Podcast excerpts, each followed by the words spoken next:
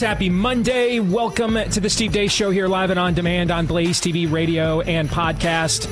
I am Steve Deace, he's Todders, and he is Aaron McIntyre. Woke up feeling a little different this morning, gentlemen. I am almost nine months away from being 50 years old, and I am officially a father in law. I think I'm officially old. What's weird is I don't feel old. Like I don't feel like it, but You I shouldn't. think. I think I, like I- last night. That I think I'm officially old. I, first of all, thank you to oh, thank you for that, Todd.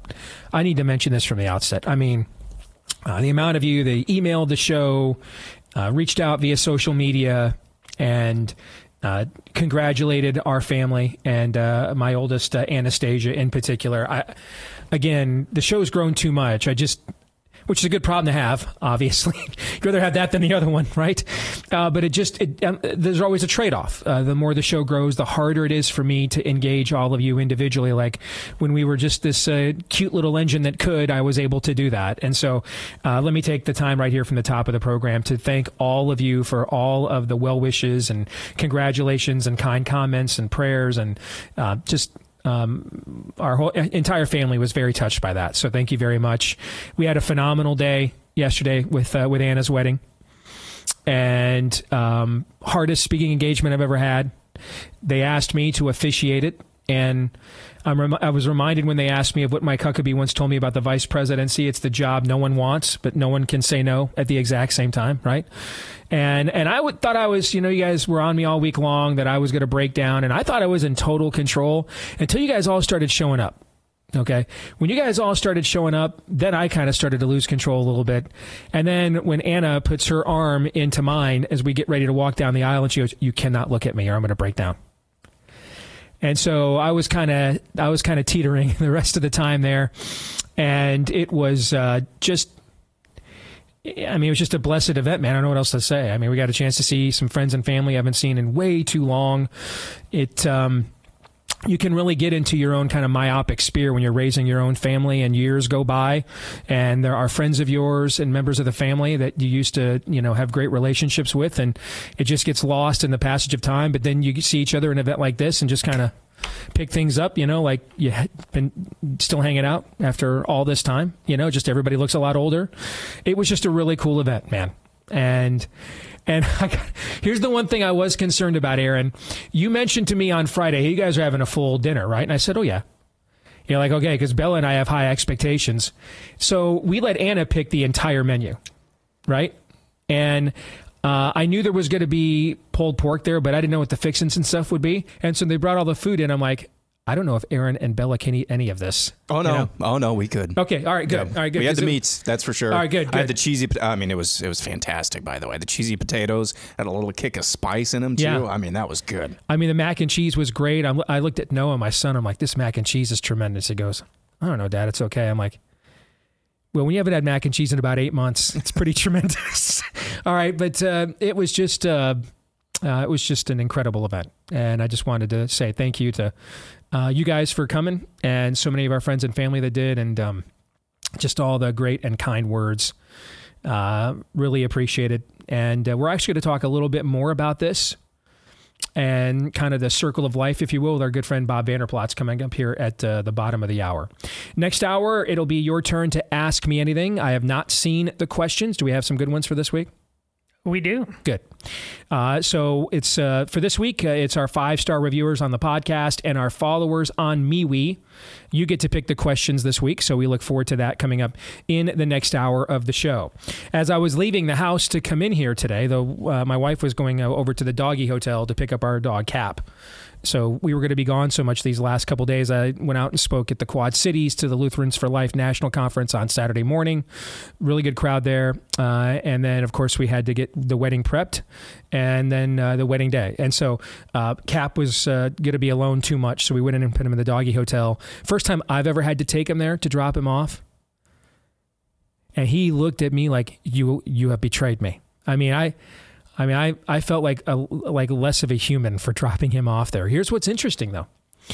Uh, when they were asking me about you know his dietary habits and things of that nature, this is something new.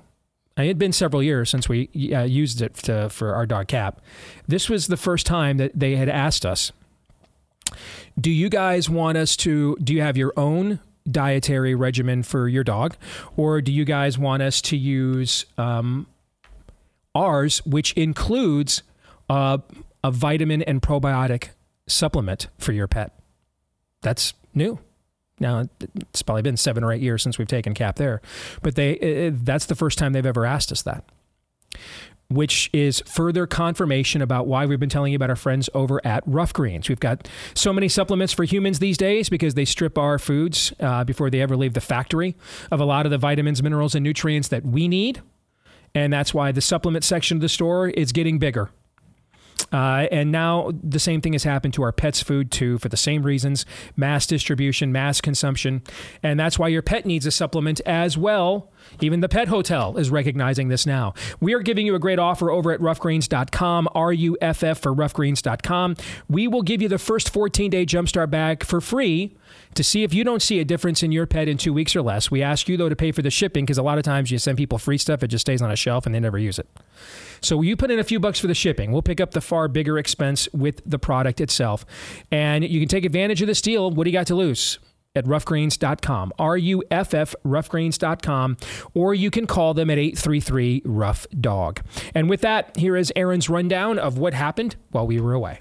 What happened while we were away brought to you by a Love is Love and All We Want are the visitation rights and tax benefits of traditional married couples update with this headline from the UK Daily Mail quote Moment transgender singer strips naked live on Channel 4 and plays the keyboard with her penis. Happy Monday. We'll begin though with some better news. A US District Court has granted the state of Missouri deposition of Anthony Fauci, Jen Psaki, Vivek Murthy and several others within the Biden White House as part of a lawsuit Missouri Attorney General Eric Schmitt launched, probing collusion between big tech companies and public health officials and the White House.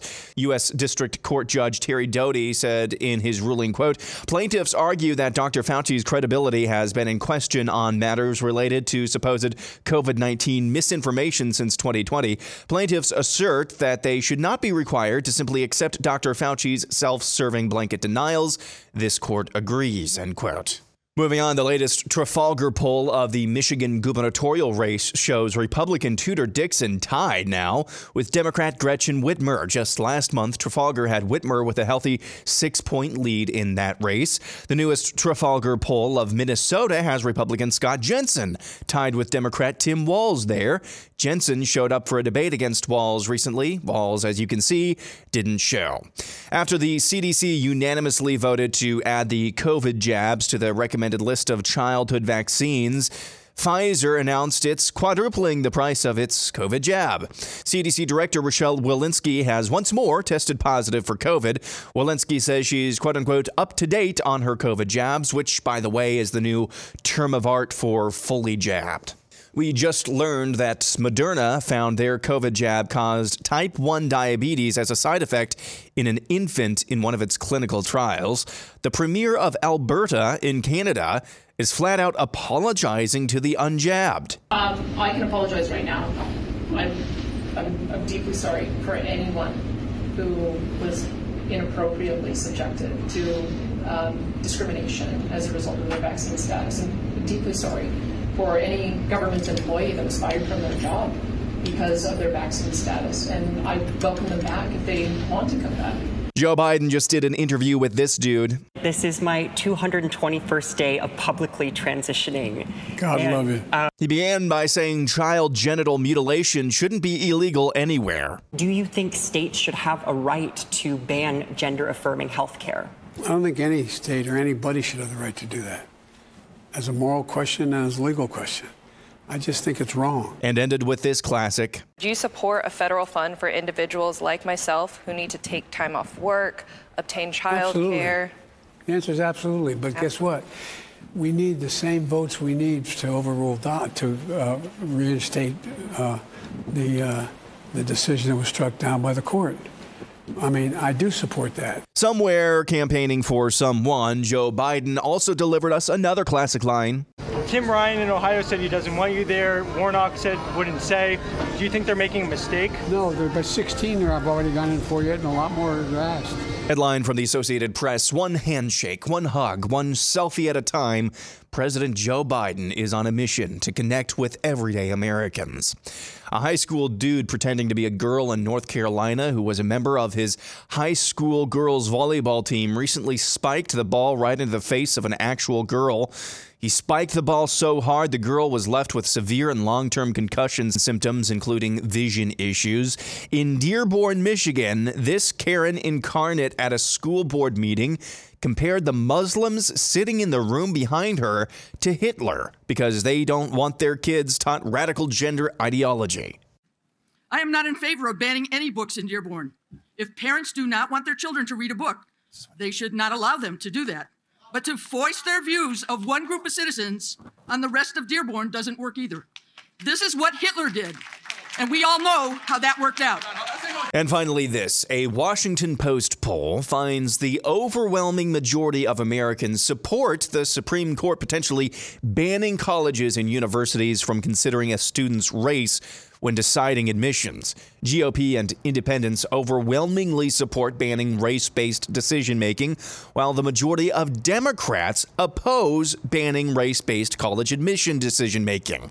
In other words, Democrats, by their own polling results, are the only political faction in the United States that believes whether or not a student gets into university should be based, at least in part, on the color of their skin. Can't make this stuff up, and that's what happened while we were away. That is true on virtually every bad issue. On virtually every bad issue in America, the only group that agrees with it are people who identify as Democrats. And everyone. I, I mean, I can't think of, a, of an issue of existential import where if we did the exact, even regime, if the regime itself pulled it, pulled the, did the polling itself, that is that is true on virtually every issue. Did Hitler tell you to say that, Steve? It, it's just it's it's a demonic construct, is what it is. It's a demonic construct. That's what the Democratic Party is. And if you belong to it, if you join with it, then you are allowing that to infest you. Bad company, as the scripture says, corrupts good character. Or as we used to say back in the day, you are who you roll with, right? Mm-hmm. If you allow that into your ecosystem. Well, Steve, I'm just a union drywall. Nope, nope, nope, no. That, that, that yeah, no. Just like we yell at Republicans for making 2003 campaign arguments in 2022, you're making a 1995 argument that's just dead on arrival. First of all, the Democrats have already given your job to an illegal alien. So you're dumb on that level, number one. You're lined up, you're simping for the group that is handing your jobs to illegals, driving your wages down. You're not making 28 bucks an hour for showing up on the job site anymore if they even give you a job site. So, number one, you're a moron. Number two, you're self deceived. And number three, after you have achieved steps one and two, we are the Borg. Resistance is futile. Aaron's montage brought to you by a client that keeps telling us what a great job we're doing for them, but really, this one's pretty easy peasy. Like, I, I mean, I don't, I'm not doing anything for my Patriot supply. I mean, we're just we're just telling people the news. Let's go, Brandon.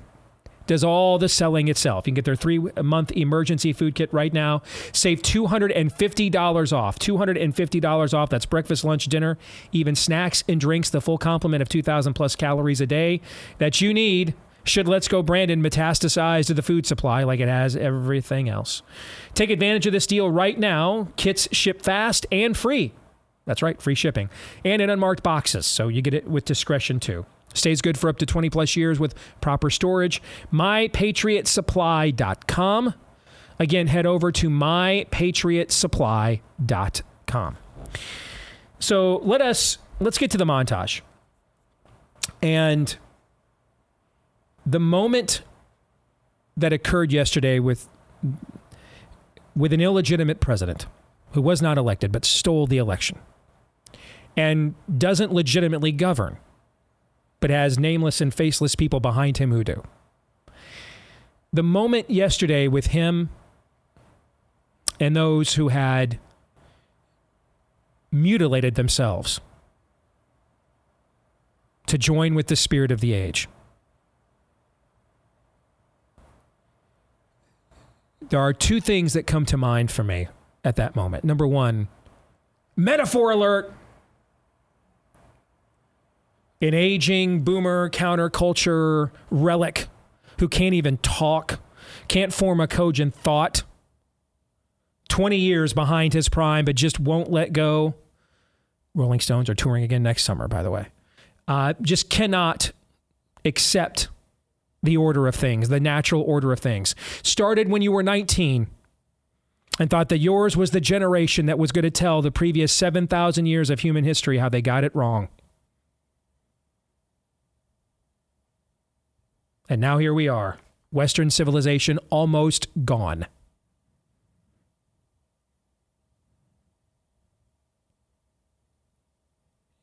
And watching him simp for a bunch of people who should be forcibly committed before allowed a political advocacy group. They're a danger to themselves, as they've already demonstrated, by mutilating themselves. And then they become a danger to others by encouraging others to do the same. Can you guys think of a book that ends with a line? These are people that enjoy creating new ways to do evil and encouraging others to do the same, or something about like that? Does that Does, doesn't ring a bell. that vaguely no nothing? Nothing. Okay, because it's an interesting turn of phrase. Maybe somebody should have used that before. That is, that's a metaphor for where we are as a society. Right there. That that photo of a broken generation that broke Western civilization.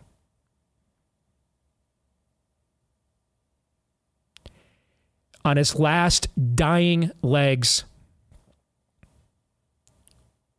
on its knees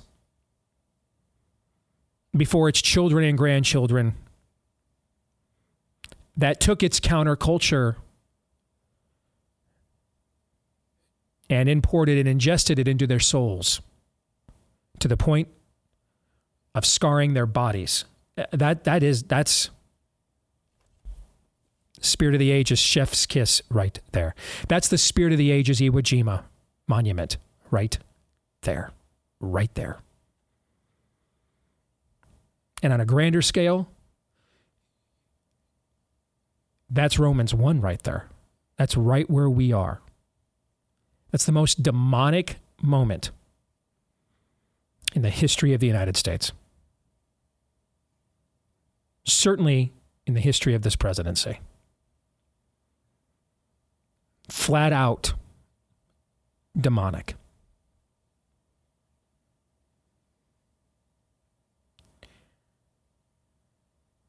Karen is the scourge of this age. She is a public menace. She is either creating or enabling every worst impulse in the culture. She is the spirit of Jezebel incarnate. And because too many of the males are Ahabs, they've enabled her. Soft, whiny, beta, wimpy. Nicer than God. A generation of American beta males gave way to the scourge of Karen the Menace. Because at least Karen has some balls. How many of you men wouldn't go to your school board meeting over the last few years and confront a bunch of guys in pleated khakis over their attempt to mentally and intellectually rape your children? Karen, pushing 60, borderline morbidly obese, walks into a room of Muslims and calls them Hitler to their face. To their face.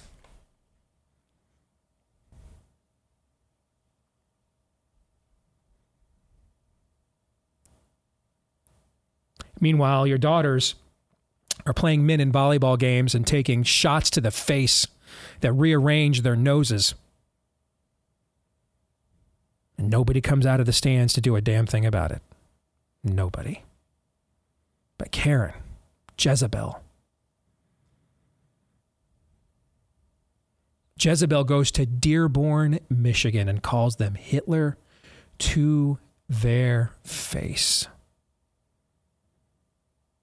And drops the mic like Kool Moe Dee. How you like me now?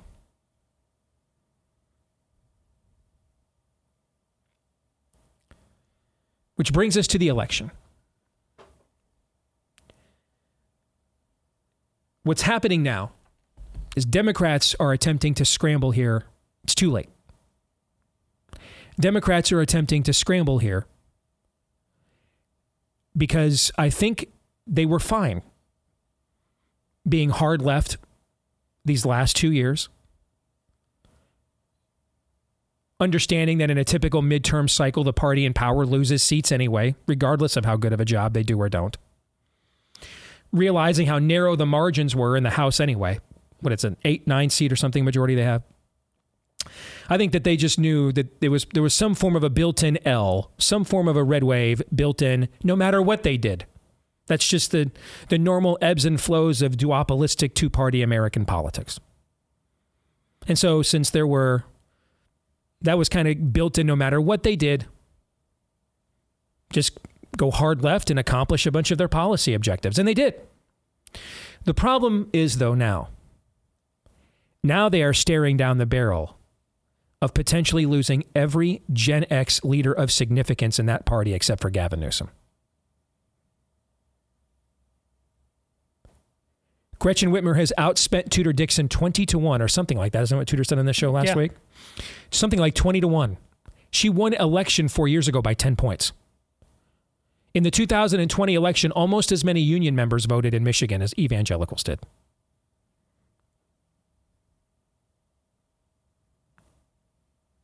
Right now, Trafalgar has that race statistically tied. The Real Clear Politics polling average is projecting Tudor Dixon to win. Now they're scrambling. I'm rolling thunder, pouring rain. That red tsunami. I told you it wasn't a red wave, it was a red tsunami. It's coming on like a hurricane. And they are looking at cataclysmic levels of loss. So they're trying to scramble now. AP coming out with that Joe Biden arms around America feature. How many interviews has Joe done? 60 minutes, MSNBC the last couple of weeks, stuttering his way through. Barack Obama's going to Michigan to campaign for Gretchen Whitmer. They're trying to change the subject from inflation to the cost of living, as if you're too stupid to realize that inflation is the cost of living. Um, yeah, it's too late. It's too late. There is nothing they could do. They're going to get curb stomped. There's going to be a prison train run on this party in 15 days. We are going to see the largest wave possible in our current political polarization, and there's nothing they can do about it. They could have done something about it six months ago. They chose not to. They miscalculated, and they will pay the price on November the 8th. But here's the question for us Have we also miscalculated? And therefore, we will start paying the price on November 9th and thereafter. Because as much as I will applaud and take a, an Admiral Ackbar like sigh of, sigh of relief if Gretchen Whitmer gets defeated, for example. Understand, that will deter the spirit of Jezebel not at all. In that same state of Michigan, Jezebel is rolling into Dearborn, Michigan, and telling basically little Jordan right to their faces. And Dearborn, Michigan's the closest thing we have in America to a flyover zone for Islam. And if Karen is walking in right to their faces, man, and calling them Hitler to their face, understand. As much as it is important, and we will all and should all celebrate if the words I am saying prove to be true on November the 8th, understand. The spirit that is willing to do that won't be deterred by your votes whatsoever. You are going to have to remain every bit as vigilant as you are right now in making the politicians that you voted for follow through on why you voted for them. History is won by those who are the most committed every time. Karen's level of commitment is apostolic because she is a religion, she is a church. Her church is the spirit of the age.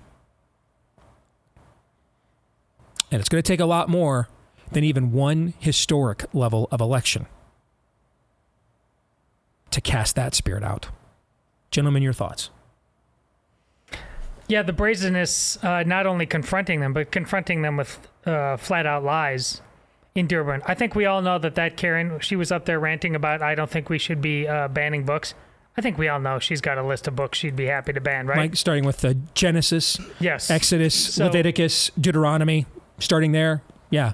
I can think of 66 books that, Yes. that she's already got a list of banning. If you know what I'm saying, money. Yeah. So when she's willing to do that with obvious lies, which is what we've been saying for a lot, the, the things they accuse other people of, they are always doing. We we just uh, spoke about that uh, uh, last week in terms of covering uh, uh, Hunter Biden. You you have to, you absolutely have to. It's an act of war that uh, uh, to to simply meet the enemy, accept who they are, what they believe, and fight accordingly. And we are at war. You don't have a choice. Your comfort is killing us. You must act. And you must act with the ferocity and the passion that Karen has. But you will have the truth. And if you do that, game over. That's what's so sad about this. The victory is at hand. We just don't want to win. That's perhaps the most depressing facet of this. It really doesn't take. It, it doesn't take. Um, it doesn't take nether regions the sizes of fill in the blank to stand up to these people. It just takes standing up to them just a little bit, just a little bit. And a lot of times they will wilt if there's enough of us or if they are made to look foolish enough on a public level. I mean, look what Matt Walsh has done this year. Mm-hmm. Look at what he has done.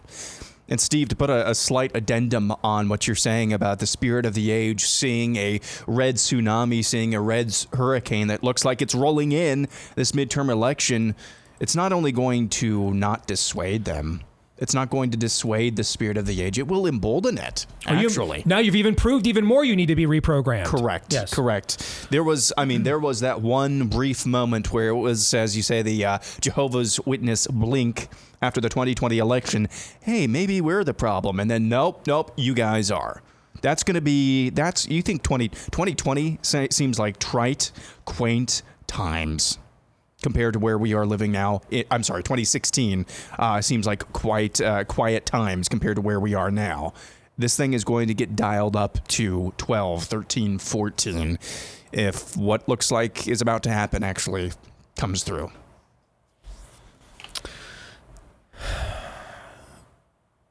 The question is, though, are we a relic? Is this the last dying gasp of the silent majority paradigm?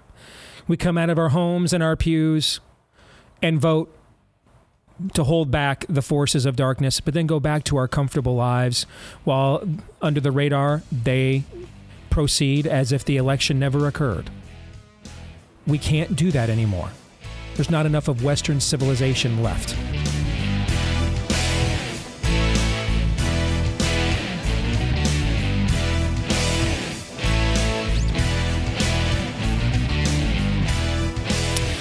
Well, we've been telling you tailgate season is here. So before you're headed out, make sure you're going out with a great cooler from our friends over at Taiga Coolers, heavy duty, built to last coolers that come in lots of colors. They can be customized for personal or corporate gifts or events, and they keep your food and drinks cool. American made, also, lifetime warranty. I've got a customized Taiga cooler. All three of us do. Uh, these are really great products. And it's a company that is uh, run by people just like you, huge fans of the Blaze, American Patriots. You can't do better uh, than a Taiga cooler. So go to taigacoolers.com right now. That's T A I G A for taigacoolers.com and use the promo code Steve for a 10% discount. That's the promo code Steve for a 10% discount when you do at taigacoolers.com. T A I G A, taigacoolers.com. Let's welcome in our good friend, Bob Vander Plaats from the Family Leader. Good to see you, brother. How are you? I'm doing really well. The bigger question is, how are you doing?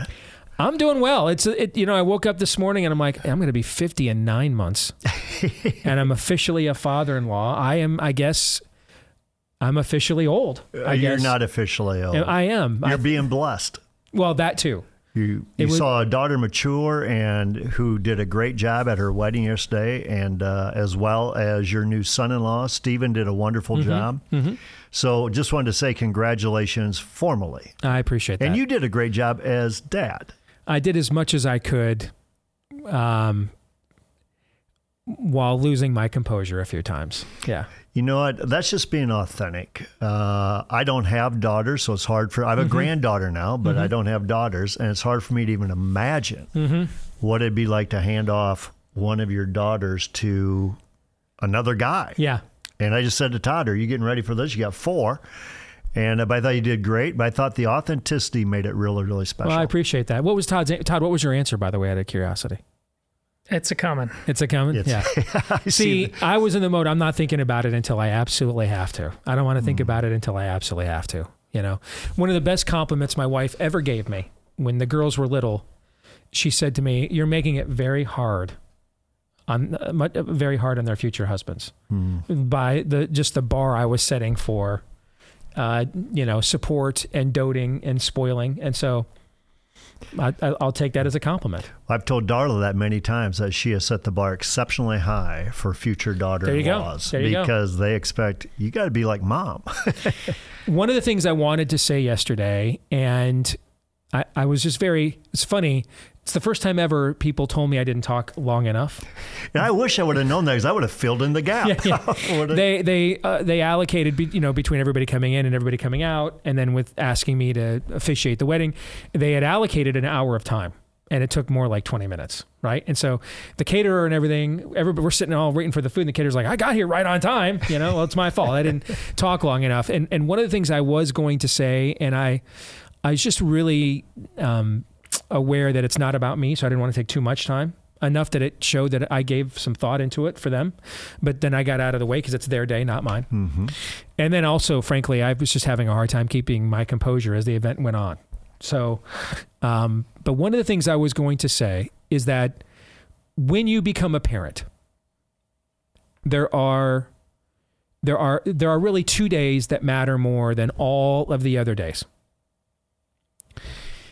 One of those days is what I got to go through and experience yesterday, the wedding day. Did I eh, did, did I do the best I could do to prepare them now to have their own story, their own narrative, their own family, their own life, right? Um, and that is kind of the the paradoxical nature of this is the closer you are to them the harder it is for you to let go but then the mm-hmm. more prepared they are to go at the same time. You know what i mean? Amen. that's the that's kind of the paradoxical nature of this. And to just see the ownership they took of their vows for each other and the ceremony and the courage of their convictions and things of that nature you know that's when you know that okay i certainly did not do a perfect job. There's no way of doing a perfect job but i i think i at least did the job that i was called to do i, I prepared in this case them for that day And even though we'd love to keep those little ones like two, three, four years Right, old, like right. and shielded from the world, right But then knowing your job as a parent is so that they can leave the nest. Correct. I and mean, they can An- do their own. Anna has probably learned more about what her dad truly does in the last two years than she hadn't learned in the previous 19. Mm. Uh, we we did everything we could when the kids were little to let them be little, to let them, you know, believe in simple truths and have a childhood. Mm-hmm. Figure they had the rest of their lives to figure out how the world really works, yeah. right? And and then the other day that matters more than any other is that when it is when they when the Lord calls them home, are, did you do what you could to prepare them for that day, mm. so that they will hear, "Well done, good and faithful servant." Mm. And of course, no parent expects to or wants to live to see that day. Mm-hmm. About li- this time last year, your family learned that tragically there are times when you do have to bury your own child. Mm-hmm. And um, I remember going to Lucas's memorial service and how powerful that was. And I know several years ago, and I remember reading the book at the time. Um, you wrote a book about the experience of raising a disabled child, especially in contrast of the rest of your sons who are all successful, athletic, very active, right?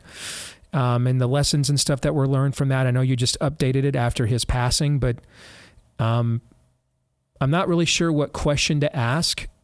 But can you go into that? What that experience is like mm-hmm. that second day that I just talked about? Well, you can go to it in a couple of ways. Uh, matter of fact, at the funeral, which you just mentioned, uh, we had several people who came to our visitation and you know expressed their condolences. And one of the condolences was parents aren't supposed to bury their children. Mm-hmm. It's out of order. Mm-hmm. And what we reminded everybody who said that that in this case, Darla, I believe this is in order. That God gave us Lucas a kid that wasn't supposed to live for two days or two weeks or two years, mm-hmm. who lived till he was age 28. Lucas was definitely dependent on us. We were his parents.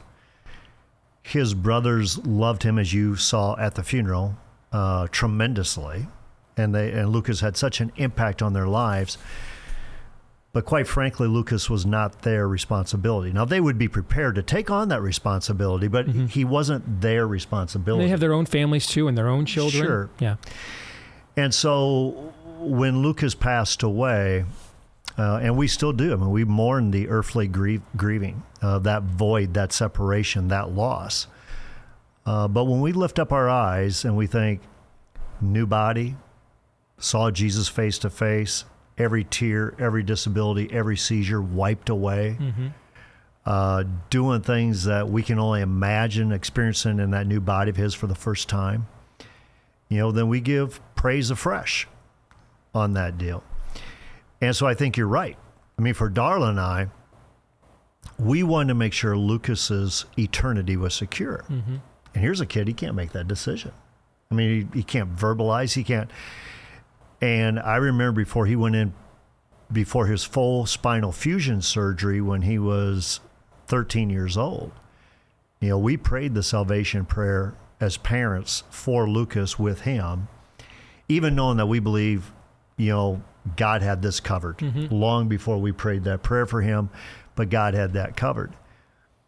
Uh, but I think, Steve, what for us, I mean, and, and, so The Light from Lucas, the book that you um, mentioned or referenced earlier, that book was kind of a what was meant to be a manuscript, a manuscript of all the lessons that Lucas has taught us and our family, and to hand that off to our boys. Like, don't ever forget, Lucas's life has a purpose, and this is how it's impacted our family. And my thought was, I'm just going to keep that. Maybe their graduation day, maybe it's their marriage day, maybe it's something day, but I'm going to give them that manuscript that don't miss what you lived. And then it was Focus on the Family who got a hold of it by a very persistent assistant of mine by the name of Christy at the time. And Focus on the Family said this needs to be published. And primarily the reason they wanted to publish it was it was a powerful story, there's no doubt about it. But so many times, Focus on the Family gets these stories from moms, mm-hmm. very seldom from dads. Mm-hmm. And they said you were very transparent here. And then obviously, Joni Eareckson uh, Tada uh, wrote the forward for the book. Barnes and Noble made it a recommended read at the time. Chuck Norris, the Chuck Norris, it's the only book he's ever approved. and and Chuck was captured by the deal where I said, you know, when Darla and I started having children, I wanted my kids to be competitive. Mm-hmm. I wanted them to win. I wanted them to win games, especially basketball games, and hopefully state championships. And our three boys were uh, very, very successful, but God gave us Lucas. And Chuck Norris said to me, he said, Bobby, was I believe Lucas is the most competitive kid you know. Hmm. But he's fighting for his life. He's not fighting on a basketball court, but for his life. So wrote the book. The book did really, really well. It came out in 2007, and praise God and all that. And then Lucas passed away, as you know, your audience knows, um, you know, the Monday before Thanksgiving of last year. Mm-hmm. And it was interesting because our pastor, uh, Aaron and I go to the same church. Our pastor came over with his son, uh, and we sat down. We started talking, and his son wanted to read Light from Lucas. He wanted to get to know Lucas, so he read Light from Lucas. And then he told his dad, "You've got to tell Bob he needs to finish the story." Hmm. And he was so, and this kid's twelve years old. And what Steve knows, and you already referenced, is that the, the memorial service, the funeral, was exceptionally powerful. Mm-hmm. Matter of fact, a close friend of both of ours uh, said that this has become the standard for funerals when he attends them. Mm-hmm. Because it was so impactful. And even though we're in the high tech churches in the metro, they had three cameras rolling. They're going to capture everything. And they forgot to hit the play button. and so all of a sudden, that service is gone. And the only thing there is for those people like you and I who attended it, Mm-hmm. and and the, the couple hundred others that attended it. Ted Cruz Mhm. attended it, uh, and Ted's dad, Rafael Cruz, attended the service as well. It was interesting because I, I was immediately kind of really disappointed. I thought, what a powerful service, and that's gone. I mean, Lucas couldn't do a lot of things, but his life had such a powerful impact, such a powerful message, and I thought it was highlighted greatly at that service, and it's gone. And then our oldest son said to me, he said, You know, Dad, I think Lucas gave another lesson. I said, What do you mean by that? He said, In order to impact Lucas's life, or for Lucas to impact your life, you needed to be there. You couldn't zoom it in. Hmm. You couldn't phone it in. You couldn't take it in remotely. You had to be there. And so then I was encouraged to finish the book. And so what we did is we uh, republished, just came out, uh, Light from Lucas, Lessons in Faith from a Fragile Life. And it's the original manuscript, the one that you read in 2007, but there's additional seven chapters. And I would say the most powerful chap- chapters in there is Darla's eulogy. Mm-hmm. Because Darla initially said, you know, Lucas passing away right at Thanksgiving. I'll never enjoy Thanksgiving again. Yeah, I remember her saying that. Yeah. And then she came and she started to think about all the ways God has blessed us and the timing and the gratitude. And all of a sudden she said, Thanksgiving will be our most special holiday ever. Mm-hmm. And so we're looking forward to Thanksgiving. And part of it will be celebrating Lucas's life. Uh, but then the three boys. You talk about raising kids like you, Ann, and passing her off yesterday. Mm-hmm.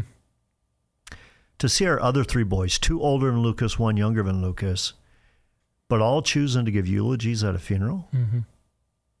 And to see how diamonds were forged through the pressure of life and witnessing Lucas, it just blew me away.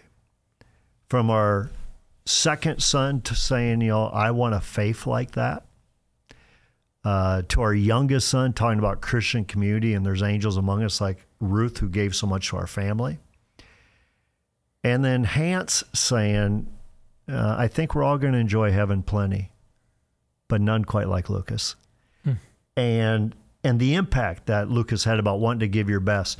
So now um, we finished the book, we finished the story. God's blessed it dynamically already. Um, I think, as I told you, Steve, earlier, is that we don't want money from the book. I mean, we're going to sell the book, you, you got to pay for it. But all the proceeds are going to go to Sanctity of Human Life efforts, uh, as well as to kids and families caught up in special needs. So this is our story. And what you saw yesterday with Stephen and Anna getting married, they're starting their story. Mm-hmm, mm-hmm. Everybody's got a story.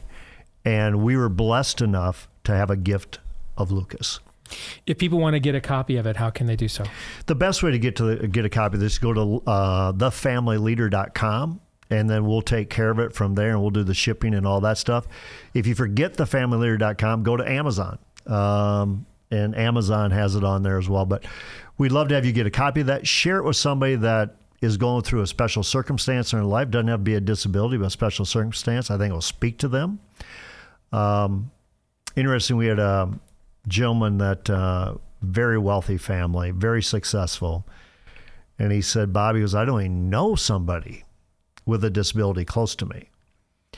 He said, "But I read that book, and that's my story." Hmm. And because it's, it's, just being authentic about life. Because mm-hmm. all of us would love to have this picture perfect life, mm-hmm. but the fact is, life happens. And Stephen and Anna were very transparent with that yesterday. Life happens. What do you do when life happens to you?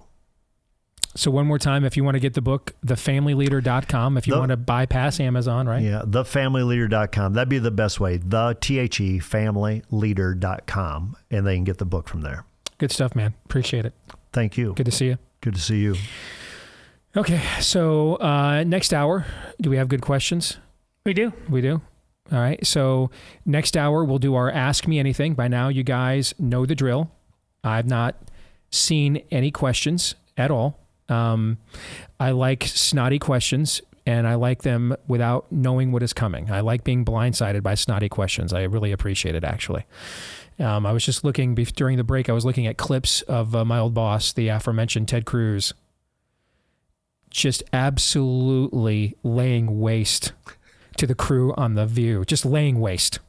Okay. Like you literally could hear the lamentations of these women. And I thought, that's my boy. Not voting for endless funding of Ukraine. That's the guy I worked for right there. Right.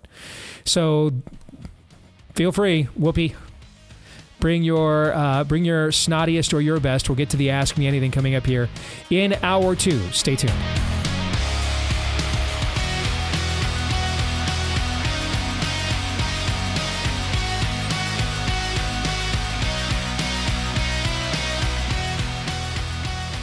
Right, back with hour two, live and on demand on Blaze TV, radio, and podcast. Steve Deace here with Aaron McIntyre, Todders, and all of you. Let us know what you think about what we think by emailing the show, steve at stevedeace.com. D E A C E, for those of you that can't see this screen over my shoulder that tells you how to spell it. You can also like us on Facebook, MeWe, Parler, and Gab. Follow me at Steve Deace Show on Twitter and Gettr, also on Instagram and TikTok. You can as well find us on Trump's Truth Social at Real Steve Deace there, at Real Steve Deace there. And then you can get real clips that are real free and free of any censorship when you go to rumble.com slash Steve Deace Show. That's rumble.com slash Steve Deace Show. This portion of the show brought to you by our friends over at Jase Medical. If The past couple of years have taught us anything. It's that in a time of crisis, sometimes the basics can be hard to come by. When you are assessing where you're at from a preparedness, maybe one thing we have forgotten is medicine. And we have just lived through an ordeal over the last 30 plus months where they were willing to discredit safe and effective medications. That maybe we can debate their effectiveness against COVID 19. They were very effective against COVID 19.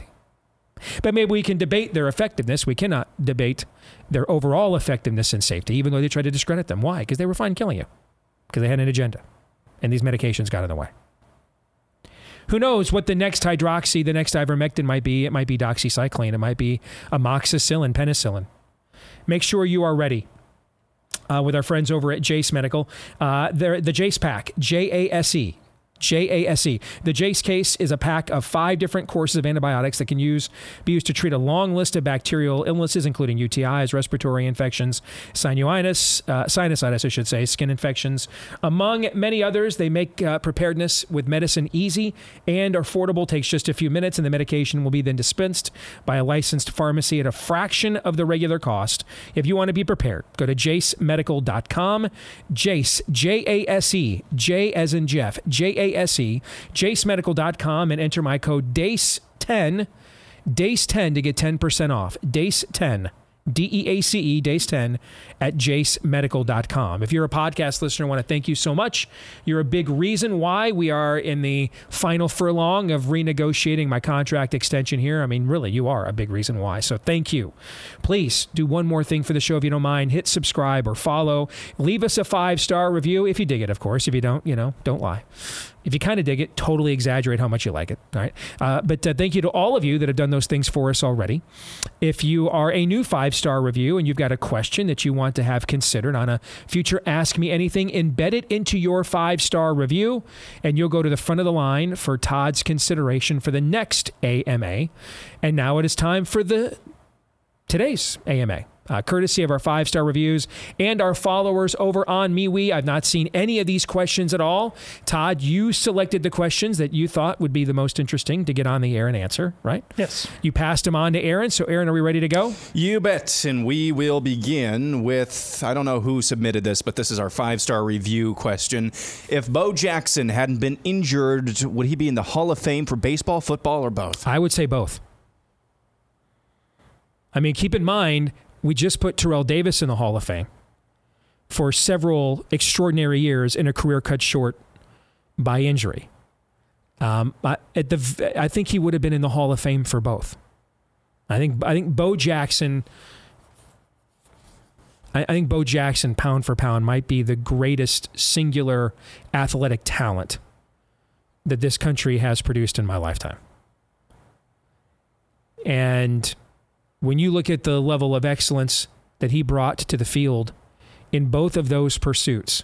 Now, the argument against this, Todd, would be that while the talent in each pursuit was obvious, would the craftsmanship have suffered, and therefore um, that would have prevented him from being a Hall of Famer in either of them? I, I'm okay with that argument too. To me, I, I kind of think it's one or the other. Like I think he's either a Hall of Famer in both, or that he was just really he would have ended up really good at both, but there would have been a lack of timing and honing and craftsmanship because of the time it takes to prepare. You're, you're talking totally different body types here. Now, not it's not quite Hugh Jackman, and what he does to his body before he gets ready to play Wolverine, and then before he gets ready to do a Broadway show. Not that level of physical evolution, but quite a bit it just requires a different level of training for both of those sports given the physicality. So I, I, I think it would have been both or neither. And given how awesome he was, for those of us who remember, for those few years in the late 80s, I would vote for both. Where, where would you come down on this? I think I re- people saw him as a human video game. Yeah. I don't remember what his. Remember him on the original Tecmo Bowl? Oh, yeah. I mean, it was incredible. Yeah. yeah. So I don't remember exactly what his lifetime baseball stats are. I think I th- I think continued success in both sports may have changed the standard of how and why you vote for him. I think he would have had to have. I, I, think what you bring up is Terrell Davis. It's a it's a narrower window than most, mm-hmm. um, but all of that um, success uh, Super Bowl wise ended up allowing uh, for that. Baseball wise, I think it might have allowed a more narrow window, even by baseball people, just to acknowledge what you said that this was. Look what he, look what he did. People just showed. I mean, remember that that one year in the All Star game, they just they batted him lead off, Just like yeah. let's get this. You got to watch him. He's yeah. the most uh, amazing thing, and that's in an era where I mean, there's some ball players in that era, you know? Mm-hmm. So I, I think you're you're right, but I do think if he was going to make one and not the other, I'd have to go and refresh my memory. I think it would have been football. I think because I agree with you, although I, I, I still maintain it would have been both or neither. But I agree that if it was it would have been one, it would have been more likely football because I, I don't think now that's we that's beginning to change. We saw that with Aaron Rodgers last year over the jab. But historically, football writers that determine who goes into the NFL Hall of Fame have not been nearly the sneering snobs and nattering nabobs that the baseball mm-hmm. writers would be, right?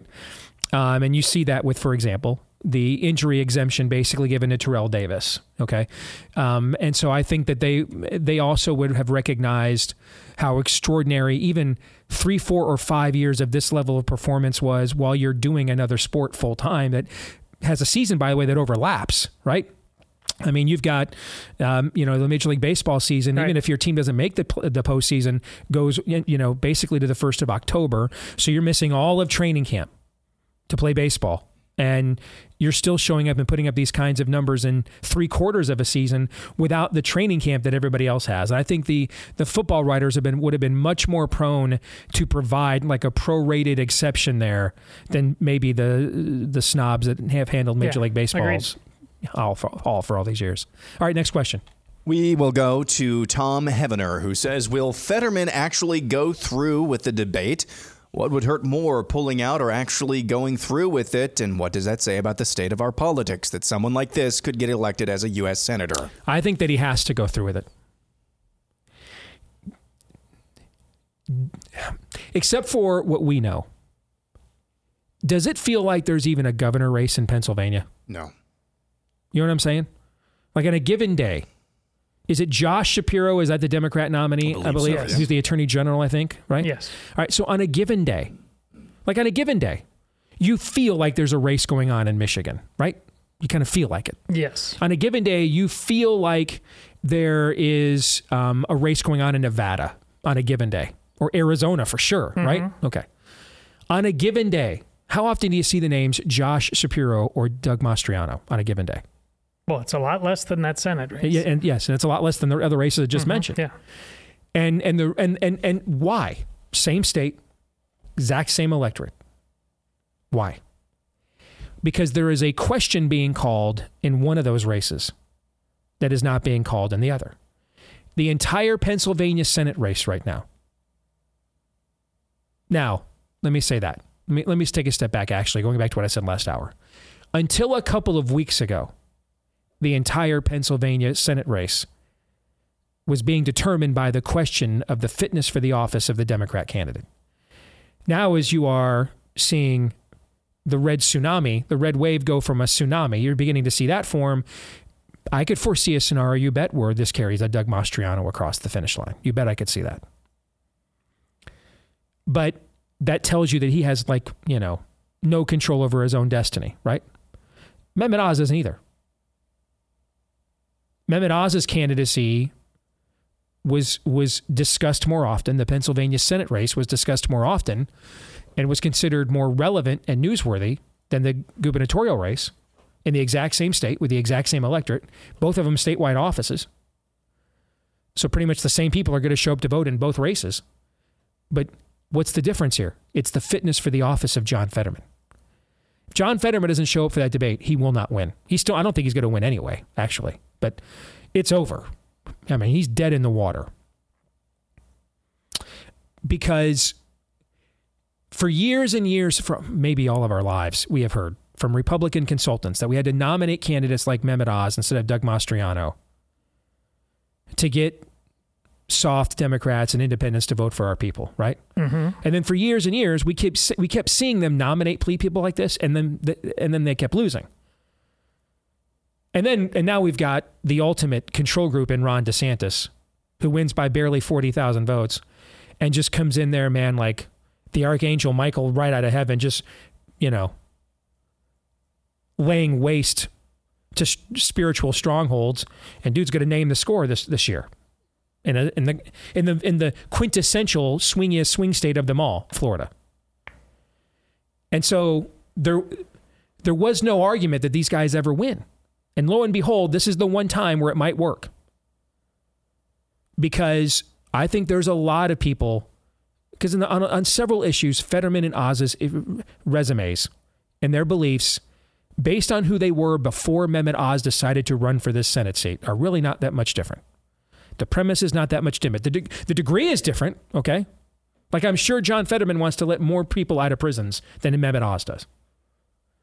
But the premise is still the same. Well, you know, it's it's bad to have too many black people in prison. I don't know. And I think it's bad to have too many innocent people in prison. You agree with me on that? Yeah. Yeah. Do you give, you know, two turds and a stroke what uh, what skin pigment they have if they're guilty? No. No, I don't, I don't I don't I don't care if all the people in the prison are black. If they're all guilty, I don't care. I don't care if they're all white. If they're all guilty. I don't want to have too many innocent people in prison. But I don't assume based on us, you know, the level of pigment in your skin that you're innocent or guilty one way or the other, right? Mm-hmm. So this is one time because of Fetterman's cognitive fitness that it is, I would have said a few weeks ago, it is absolutely possible that Oz, in fact, I think I predicted it a few weeks ago, that Oz was going to win and Mastriano was not. Right. I think the environment has changed even more in the last couple of weeks that I'm not sure that's possible. That I think that Mastriano maybe gets caught up in this and wins as well. But at the very least, I say this with confidence. If Fetterman does not show up to that, he's done. Because that's the number one issue in that race. You're much better off at least going there. Uh, can I give an anecdote to answer this question? Sure.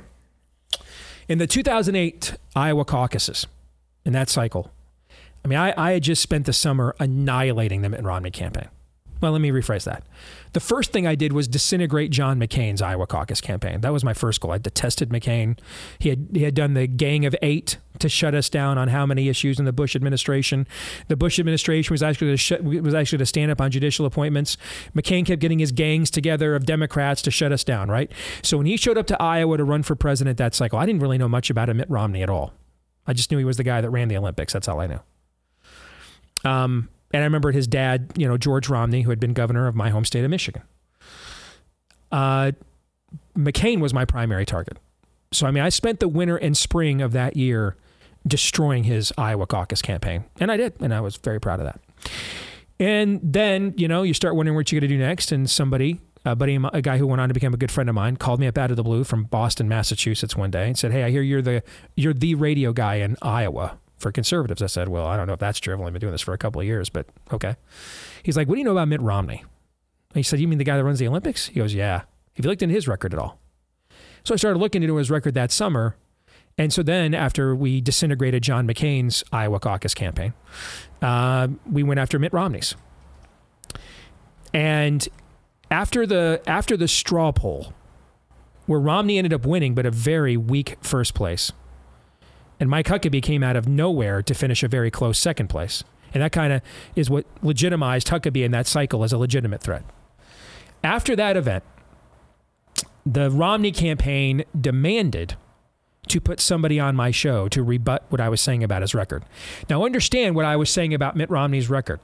You guys will remember those shows. Was I saying anything about Mitt Romney's record? No. Mitt Romney was saying all kinds of things about his record, right? Because what was I doing? Hit and play.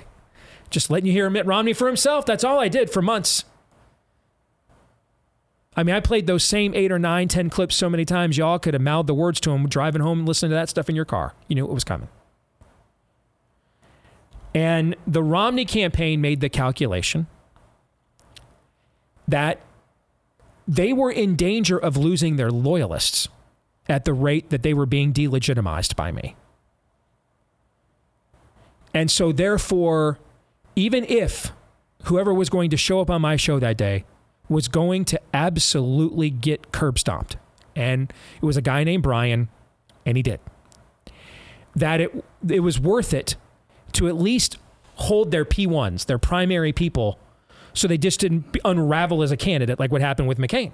I kept, I kept trying to get McCain to come on my show, he never would. Imagine spending five years in the Hanoi Hilton but then you won't come on the show of a 28 year old talk show host, as I was at the time. Think about that. How much of a fraud as a politician do you have to be? That you spent five years in the Hanoi Hilton and you can't come on and answer questions from 28 year old Steve Deace? What does that tell you, right? About the, the, the, uh, the, scam of how John McCain had fashioned himself. Well, Mitt Romney did the same thing. Now, I wanted him to come on too. He was never doing it. So they basically drew straws to see which of the flacks on the campaign would get the short stick to come on and take the flack on behalf of Mitt Romney. And it was a guy named Brian. And he knew it. You know, we were like talking football and stuff during breaks, you know, hanging out.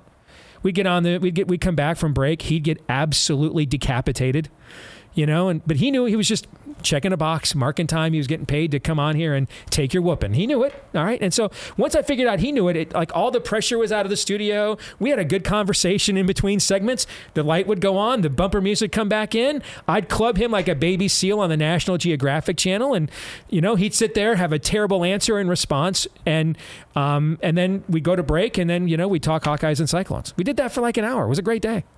All right. but they knew that if they didn't show, they'd already taken it on the chin in the straw poll. If they let me for the rest of the fall now, now we're into the fall. You know, we're into August is the state fair, and then September, October, November, we're into the fall. If they let me do this in the fall and then go on and say to my audience, we we we kept offering the Mitt Romney campaign time to come on. Because Iowans are big into niceness and fairness because we're Midwesterners. But if you give people a chance to defend themselves and they still choose not to, then Iowans are totally fine with you ripping their throats out. But you have to give we're not New Yorkers. We have to give them a chance to to own to stand up for themselves first. Then if they don't, you may absolutely eviscerate these people. But you have to be nice first. Give them a chance first. And so if I had said all fall long that we gave Mitt Romney and his campaign every chance to come on again today, folks, and answer for this, and they won't do it. He lost by nine. He'd have lost by 19. Like his campaign would have been over in Iowa. It would have it would have unraveled. And so they recognized that they had to at least come on so they could hold their primary base of support and try to survive. That's where John Fetterman is right now. He has to hold his primary base of support to survive. And that's why he's got to show up for that debate. Thoughts on that? That's one way of looking at it. I just think the Democrats in this particular case, they win either way.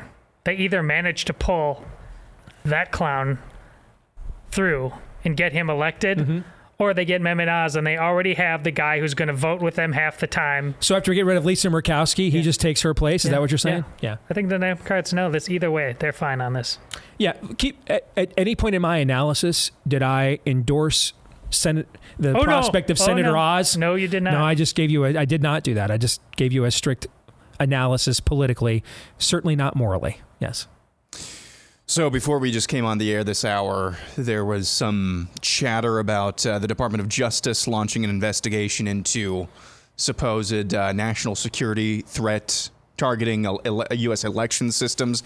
I'm seeing now from a reporter with multiple outlets there's chatter today that Huawei, which is a Chinese telecom giant, will be banned today, followed by TikTok. Your thoughts?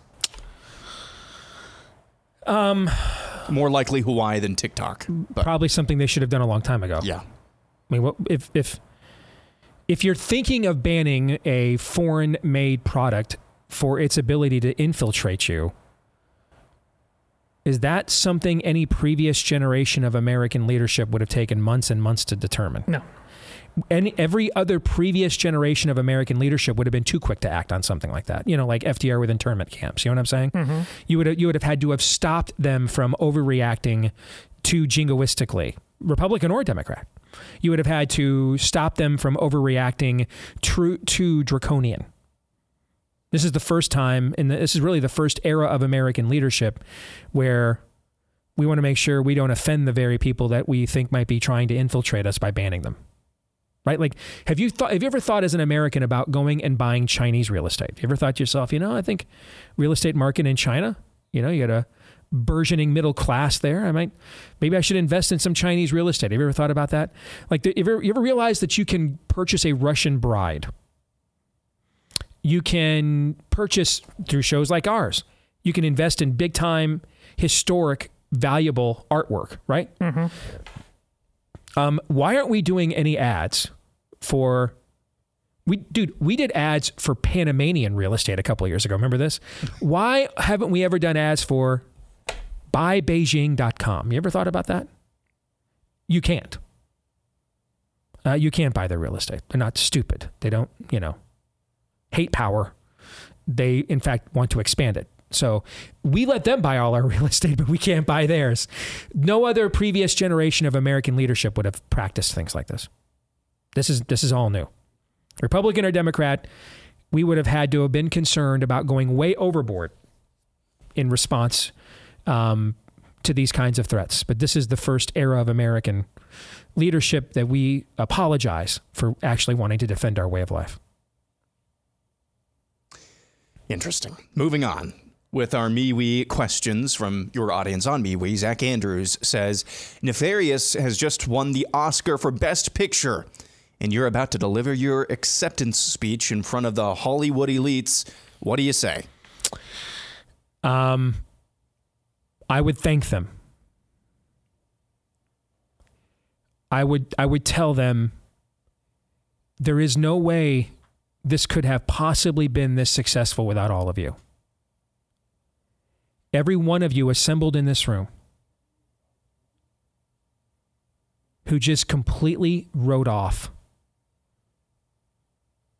the vast majority of your countrymen, who just acted like places like where I live, Iowa, don't exist,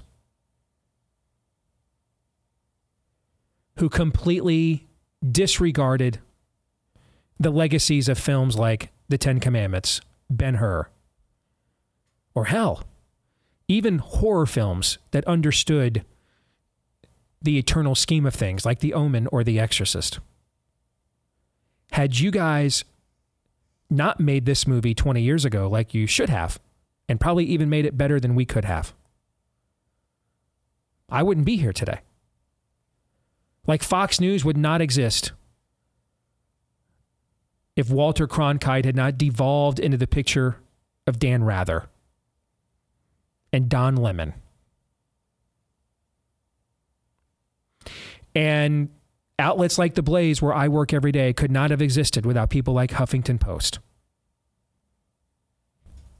If it weren't for your myopic, sanctimonious, cultic arrogance, choosing to advance a very narrow agenda that a shrinking number of Americans affirmatively want and agree with in exchange for just making good entertainment and a hell of a lot of money. This, this weekend is the first in 12 weekends that Hollywood collectively has made over $100 million in a weekend. And if we're going back 12 weekends, guys, we're going into the summertime, like blockbuster season. Instead, you made tripe like Halloween Ends which this week suffered one of the worst second weekend drops in the history of major cinema. You made those movies instead. You didn't make things that actually spoke to people and their hopes and their fears and their dreams and their nightmares. You gave all that up for your agenda, what you wanted. And so, really, you gave this award to me. You should have given it to yourselves. You made this all possible. And we kicked your ass by the grace of God and just $3.5 million. As the great prophet Matt Damon once said in Good Will Hunting, how you like them apples? That's what I'd say. Are you not entertained, America? That Are you was, not entertained? That was off the cuff. Now the real question no is, how long would it take giving that speech before the orchestra music came in really early? nice. That's maybe my favorite question that's ever been asked in the history of this segment. Time you for... want me to talk about myself? Uh, by all means, if, if you insist, yes. Uh, one more. Uh, this segment from Clinton Cooper. Steve, are you familiar with a social theory called the fourth turning? Uh, where, due to how generations interact with each every 80 to 100 years or four generations, there is a great crisis where all societal norms and values are up for grabs, including freedom itself, seen in the fourth turnings of the Civil War and the World Wars. Uh, the theory was first put forth in the 1990s and based on history predicted the, ni- the next crisis would last from 2008 to around 2028 given how 2028 is not that far away, do you believe this theory has merit? I am familiar with the theory. I, I do think it has merit. Um, there's another variation of this that a theologian by the name of, um, I was going to say D.L. Moody, but it's not who it was. Um, I have to look up the name during the break. Forgive me, but uh, he he views that history begins in a three generation cycle. Uh, what one generation believe, what one generation uh, believes, the second generation accepts, and then the third generation rejects.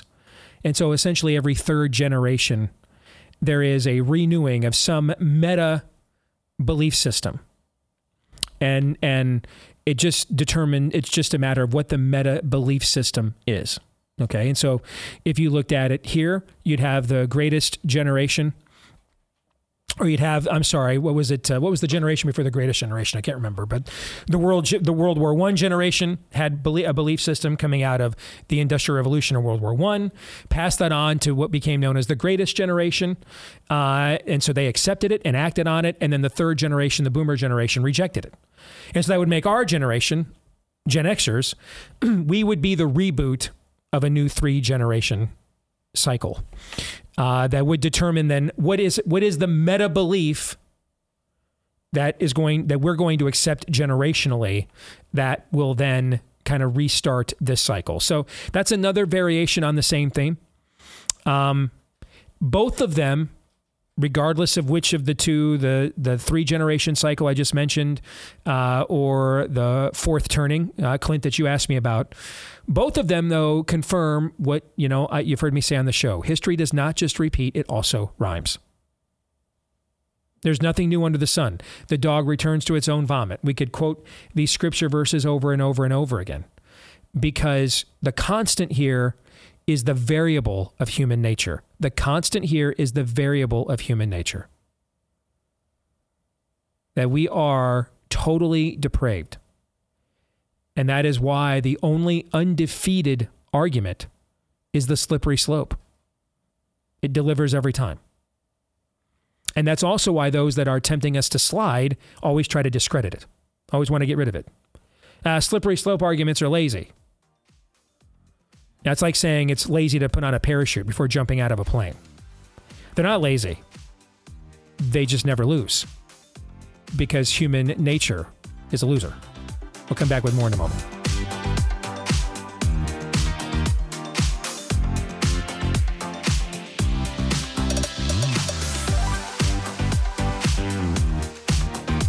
All right, back here on the Steve Deace Show, powered by our friends over at Bullion Max as we continue to let's go Brandon the hell out of this economy.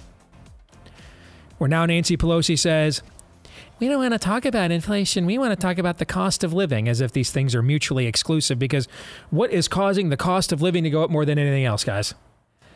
Inflation, right?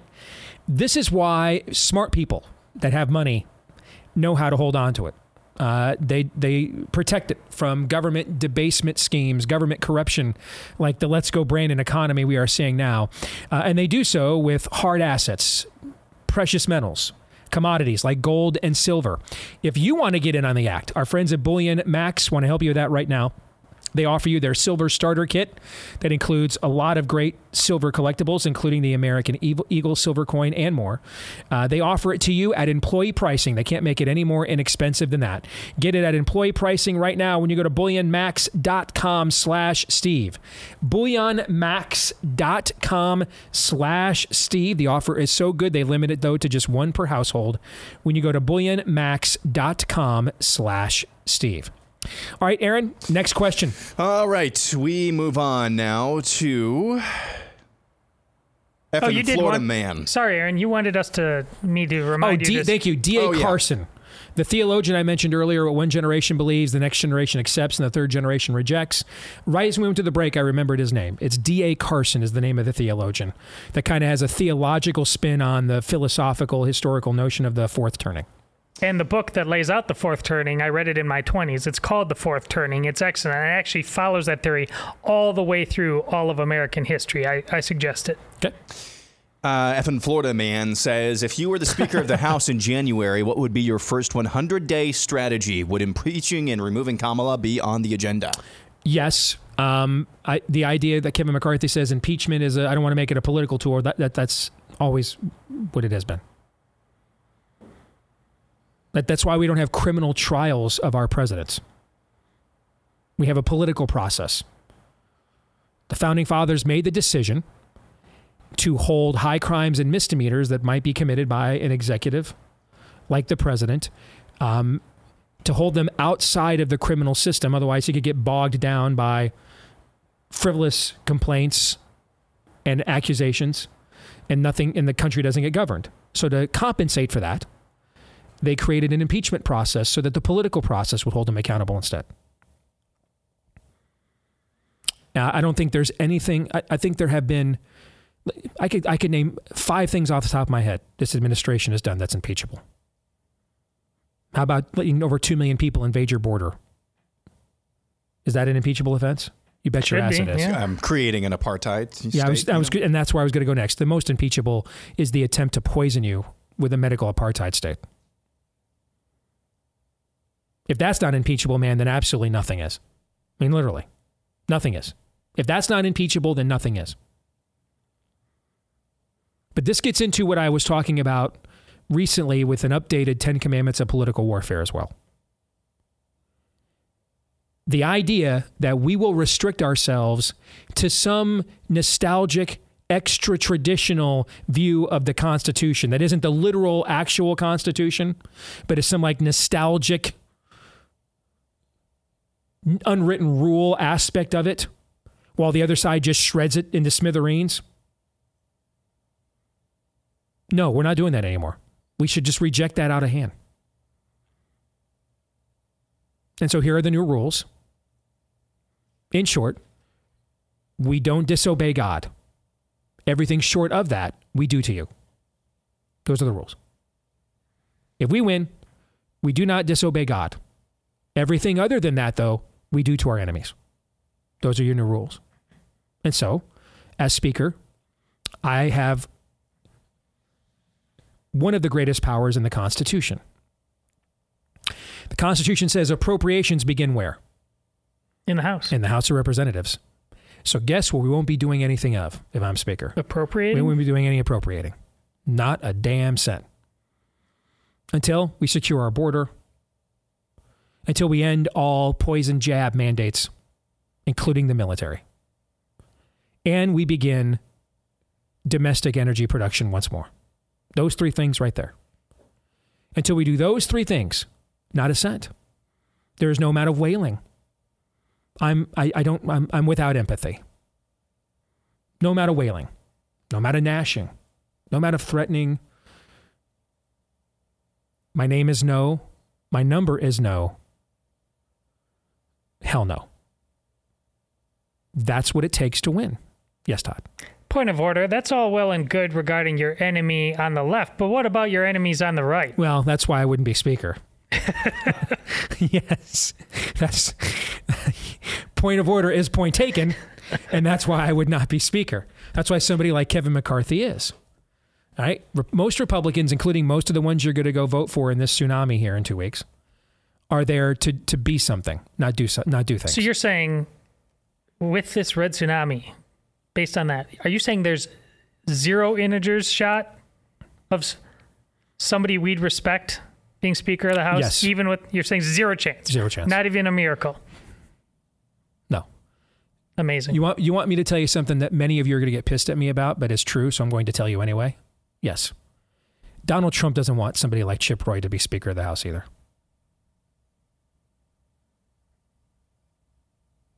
I mean, if, if Chip Roy were Speaker of the House when Trump was president, would he have signed off on all the No. COVID lockdowns and spending? No, he would not have done that. Tom, I mean, Chip, Donald Trump doesn't want somebody like Thomas Massie to be Speaker either. So How do you like them apples? That's true. Let's just But- keep saying that. Yeah, it's true. It, you may not like it. Does it sound like I like it? No. Does it sound don't. like I'm just like anxious and buoyant But to reveal this news? But it's the truth. Of course I'm not. but it is true nevertheless. And so my job is to tell you the truth. Your job, as best I can, doesn't mean everything I say is true. I'm not truth incarnate, I'm not God. But my job is to tell you the truth as best as I can.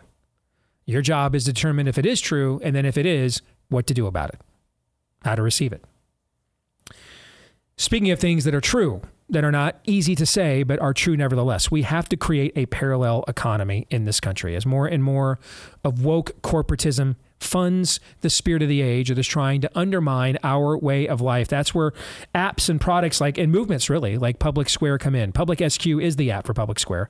Download the app today and you can find out uh, how to get hooked up with businesses, local freedom loving businesses that have your value system uh, that want to help stand for truth, justice, and the American way. So, whether it's the coffee shop that took a stand against COVID mandates, the bank that says they're not canceling you over your views, um, the restaurant that buys farm to table, whichever the case may be, uh, download the app today, Public SQ, Public SQ, available in the Apple App Store or Google Play. You can create a free account, begin your search, and you can also list your business for free so that your local community can find you today. Download the app, Public SQ for Public Square. We go on to Rex Elliott, who asks Has political and cultural analysis become void of nuance and ultimately a question of pro God versus anti God? I wouldn't say it is totally void of nuance because. I mean, listen, guys. We got we have we have thousands of sects, S E C T S, and denominations within even Christendom. Okay, so I wouldn't I wouldn't say it's devoid of nuance. But I would ar- agree with you that that is the general argument. I don't think I've cited this in a while, so let me do so again. One of the best pieces of analysis I have ever heard is Dr. James Dobson once said that there really are only two worldviews in the world God is or he isn't. That's it. And every ism falls into one of these two camps. Every ideology, in other words, that's what an ism is. Every ideology falls into one of those two camps God is or he isn't. So while I agree that is the that is the basic argument, or as our friend Jordan Schachtel, who's going to join us in the overtime today, another way of putting it is anti-human or pro-human flourishing. But it's the same argument.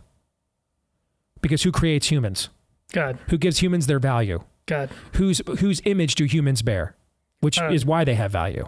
Right. So it's the same. It, it, it it's just a, it's a similar twist on this on, a, on the same theme here. All right. So you're right that that every argument now we are back to the garden. We are back to first things here. We are back to Genesis three. Everything now is we're beyond Overton windows now. Uh, we're beyond Venn diagrams now, Kamala. All right, everything now is did is did God really say? Everything is. Everything is. But we have to also acknowledge that even with within those of us who have a theistic worldview, within even those of us who have an explicitly Christian worldview, there are absolutely nuances that we have to recognize. Does that make sense? Yes. Okay. Next up, we go to Eric Homkus, who says, What factors drove quote unquote big church into soft commentary and disengagement? How can that be reversed? The desire to be a big church. That's the answer. The desire to grow your church as opposed to advancing the kingdom of God. The desire to have a big church as more so than the desire to have a big God. The desire to expand your brand and fitting the world, word of God into your brand. Then the word of God is the brand. I know I'm going to upset at least somebody when I say this, but I am sure somewhere in this vast audience that has grown hundreds of percents in the last few years, there is a pastor who does this and really means well when he does it. Okay, so someone's going to send me an exception when I say this. Okay, and so I'm admitting up front there are there's I'm sure there's an exception here, but in general, I don't believe it is biblical to franchise your church into multiple locations where you holographically or visually or zoom yourself in as opposed to having a local minister in that community stand up and bring the word of God to those people. Well, Steve, we're just taking advantage of the technology. No, you're not. Paul had technology in his day, proto versions of it, primitive versions of it. But when Paul wrote letters, the, the letters that we have, the epistles we have, were they instructions on the exact sermon that the church in Corinth was to give that Sunday or any Sunday? Meaning that the, that when when Paul planted churches, were they were they puppets of Paul? Did they, did they not have individual autonomous leadership?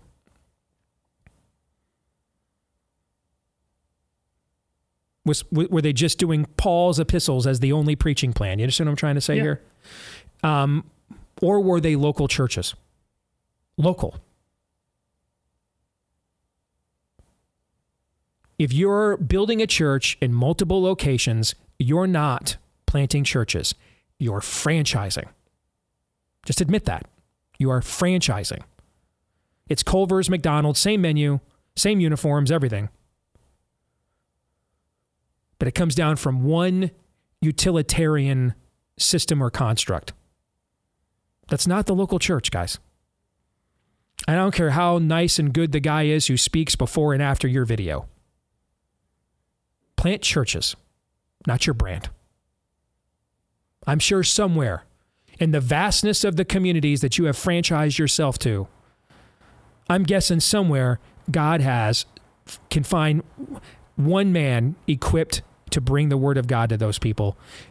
And and by golly, he might do it just as well or better than you.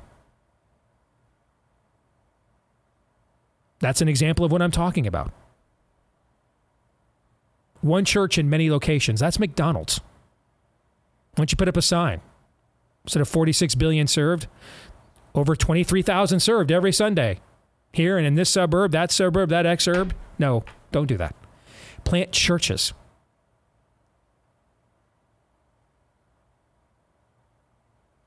And I don't care how good the steward, because it's not, you, which that's what you've done. You've put Denethor in charge, not Aragorn. You've put a steward in charge, not a real king, not a real leader.